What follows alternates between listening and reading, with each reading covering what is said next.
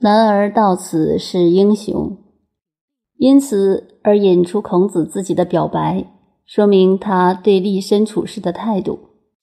子曰：“富而可求也，虽执鞭之事，无以为之；如不可求，从无所好。”这是孔子有名的话，在《论语》上是“富而可求也”，但在《史记·伯夷列传》上，司马迁引用孔子的话是“富贵如可求也”，还多一个“贵”字，这也是一个问题。古书上这些小问题，读书时也要注意到。我认为《论语》的记载比较对，应该没有“贵”字，因为《尚书洪范篇》上讲五福：寿、富、康宁、优好德、考中命，便没有“贵”字。我们中国人的人生哲学，“富贵”两字往往连起讲，富了自然就贵，不富就不贵，富更重要。所以在这里，“富”字应该已经包括了“贵”字而说的。孔子认为富是不可以去乱求的，是求不到的。假使真的求得来，就是替人拿马鞭，跟在后头跑，所谓拍马屁，乃至叫我干什么都干。假使求不到，那么对不住，什么都不来，从无所好。孔子好的是什么？就是下面说的道德仁义，真的富贵不可求吗？孔子这话有问题。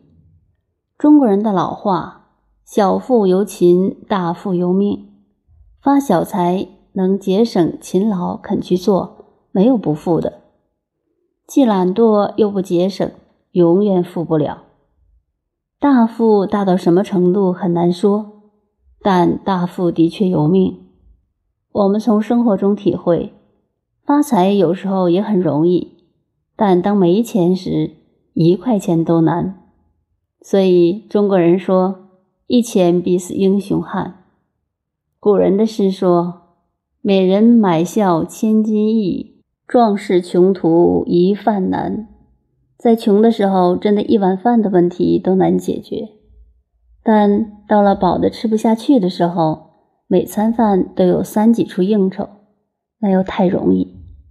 也就是说，小富由勤，大富由命。但命又是什么东西？这又谈到形而上去了，暂时把它摆着。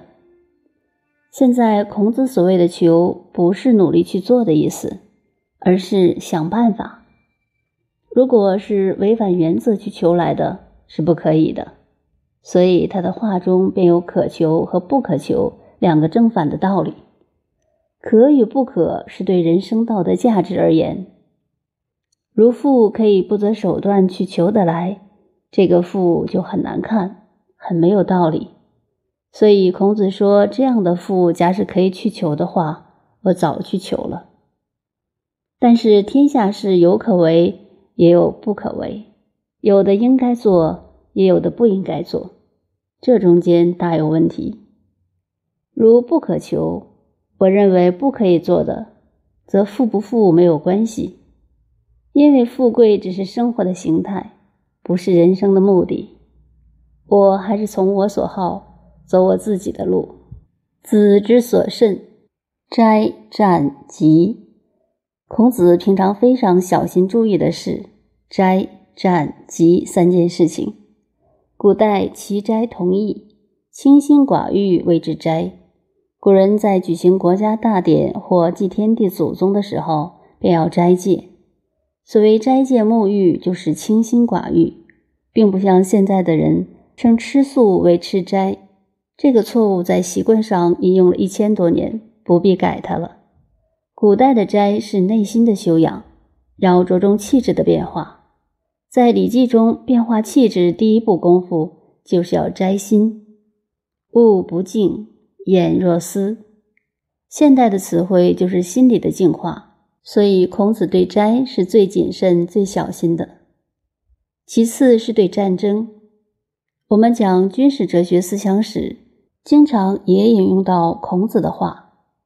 他不是不懂军事，而是对军事哲学的理论很高明。只是平常不轻谈战争。第三，疾是指卫生保健的事，这是养生之道。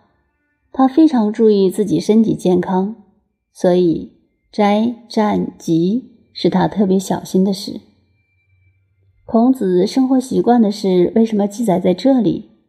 前面说过，这一篇等于是第一篇学而的解释发挥，下面便讲到：子在其闻韶，三月不知肉味，曰：“不图为乐之至于斯也。”韶是古代一种音乐的名称，是三代以上的顺乐。孔子听了这个音乐。三月不知肉味，有人解释“三月不知肉味”，说孔子在这一段时间吃素。当然，五四运动人们根据这句话说孔子穷得连肉都吃不起，实际不是这个意思。真正的意思是，孔子听了韶乐以后，心境之宁静，思想之专一，吃饭的时候都不知道自己在吃饭。欣赏韶乐到了忘我的境界，这也是描写古代的音乐好到如此程度。